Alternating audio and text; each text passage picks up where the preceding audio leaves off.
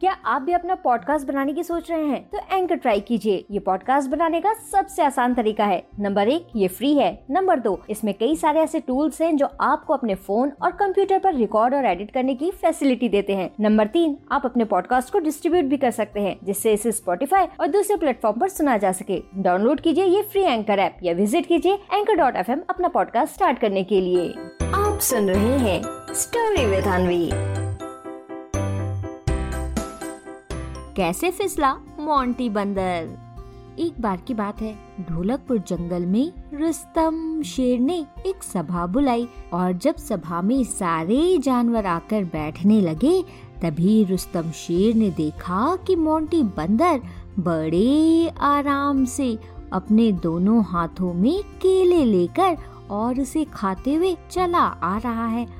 और फिर धीरे से उन केले के छिलकों को नीचे फेंकते हुए कहता है, आले आले केले के छिलके, मैंने तो तुम्हें यही फेंक दिया। डस्टबिन में भी नहीं डाला। अब क्या करूँ? तुम्हें उठाकर डस्टबिन में डालूं या फिर यही छोड़ दो? बोलो केले के छिलके। पता किले के छिलके मेरा मन क्या कहता है? मेरा मन कहता है कि यहाँ पर तो अभी मुझे कोई अच्छा करते देख ही नहीं लाए इसीलिए छोड़ो कौन करता है? अच्छा केले के छिलके तुम अपना यहीं पर लेना मैं तो अब छपा के अंदर जा लाऊं और फिर ऐसा बोल कर मोंटी बंदर दोनों हाथों से तालियाँ बजाते हुए सभा के अंदर जाकर अपनी जगह पर बैठ जाता है। लेकिन उसे ये सब करते हुए तो रुस्तम शेर देख रहा था, पर इसके बाद भी रुस्तम शेर उस समय मोंटी बंदर से कुछ भी नहीं बोलता, क्योंकि उसे सभा लेने में देर हो रही थी। इसलिए रुस्तम शेर जल्दी जल्दी सभा लेना शुरू करता है और फिर जैसे ही सभा खत्म होती है और सारे जानवर वापस अपने अपने घर जाने लगते हैं तो तभी रुस्तम शेर फिर से देखता है कि मोंटी बंदर खूब तेज़ी से दौड़ते हुए सभा से निकल रहा है और फिर तभी उसके पैर से चंदू चूहे की बोतल नीचे गिर जाती है। अब चंदू चूहा तो मैगी बिल्ली से बात कर रहा था, इसलिए उसे पता ही नहीं चल पाता कि उसकी बोतल मोंटी बंदर ने तो नीचे गिरा दी है और इधर मोंटी बंदर भी। जब देखता है कि चंदू चूहा बिज़ी है तो चुपचाप वहाँ से बोलते हुए निकलता है। अरे ये, क्या मेरे पैर से तो चंदू चूहे की बोतल ही गिर गई। अब बोतल तुम सोच रहे कि मैं तुम्हें उठाऊँगा। पर पता है बोतल, मैं क्या सोच रहा हूँ? मैं सोच रहा हूँ ना, मैं सोच रहा हूँ ना कि छोलो कौन करता है?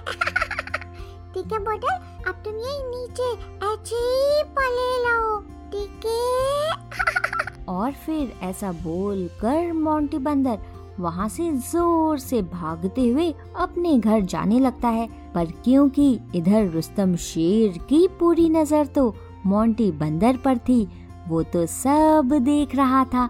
इसलिए अब वो मोंटी बंदर को सही कैसे किया जाए, इसके बारे में सोचने लगता है और फिर तभी उसके मन में एक बढ़िया सा आइडिया आता है। अब वो आइडिया रुस्तम शेर को इतना अच्छा लगता है कि रुस्तम शेर खुशी में वहीं पर ज़ोर ज़ोर से झूमने लगता है और साथ ही अपने मन में बोलता भी है, अरे भैया, अब आएगा मज़ा!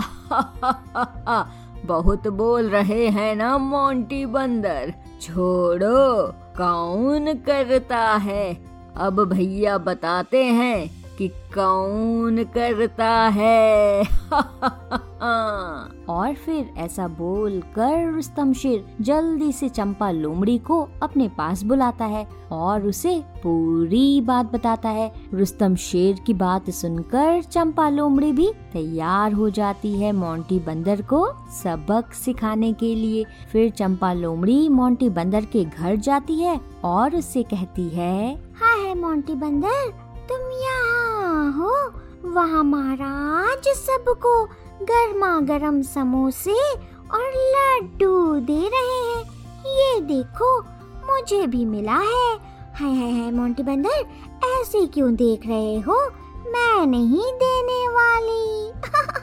जाओ जाओ, तुम जाकर अपने समोसे खुद ही ले लो। और फिर ऐसा बोल कर चंपा लोमड़ी वहाँ से चली जाती है और इधर मोंटी बंदर अपने लड्डू और समोसे लेने के लिए ज़ोर से सभा की तरफ़ भागता है। अब मोंटी बंदर को बार बार बस यही लग रहा था कि कहीं ऐसा ना हो कि उसके सभा तक पहुँचने से पहले ही समोसे खत्म हो जाएँ और फिर यही सोचते हुए मोंटी बंदर बस जल्दी जल्दी सभा की तरफ़ चला जा रहा था।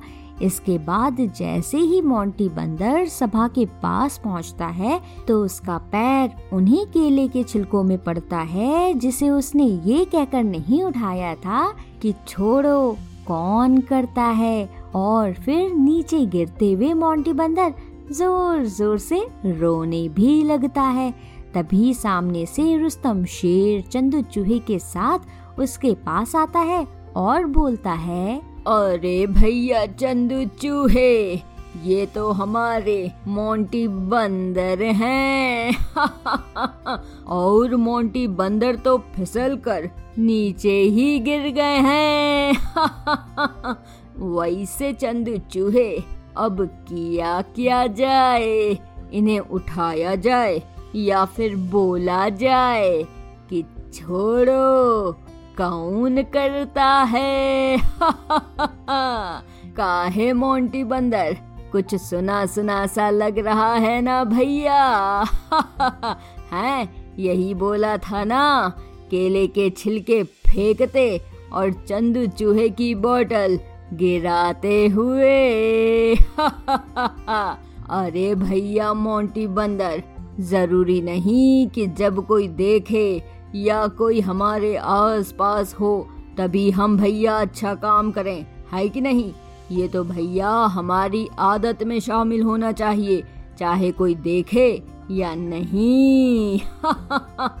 अब देखो, तुम्हारे ही केले के छिलके ने तुम्हें गिरा दिया। अगर तुम उसी समय ये ना बोलकर कि छोड़ो कौन करता है? सही काम कर लिए होते तो भैया अभी नीचे बैठकर अपनी कमर ना पकड़े होते। है कि नहीं? बल्कि भैया गर्मा गर्म समोसे खा रहे होते।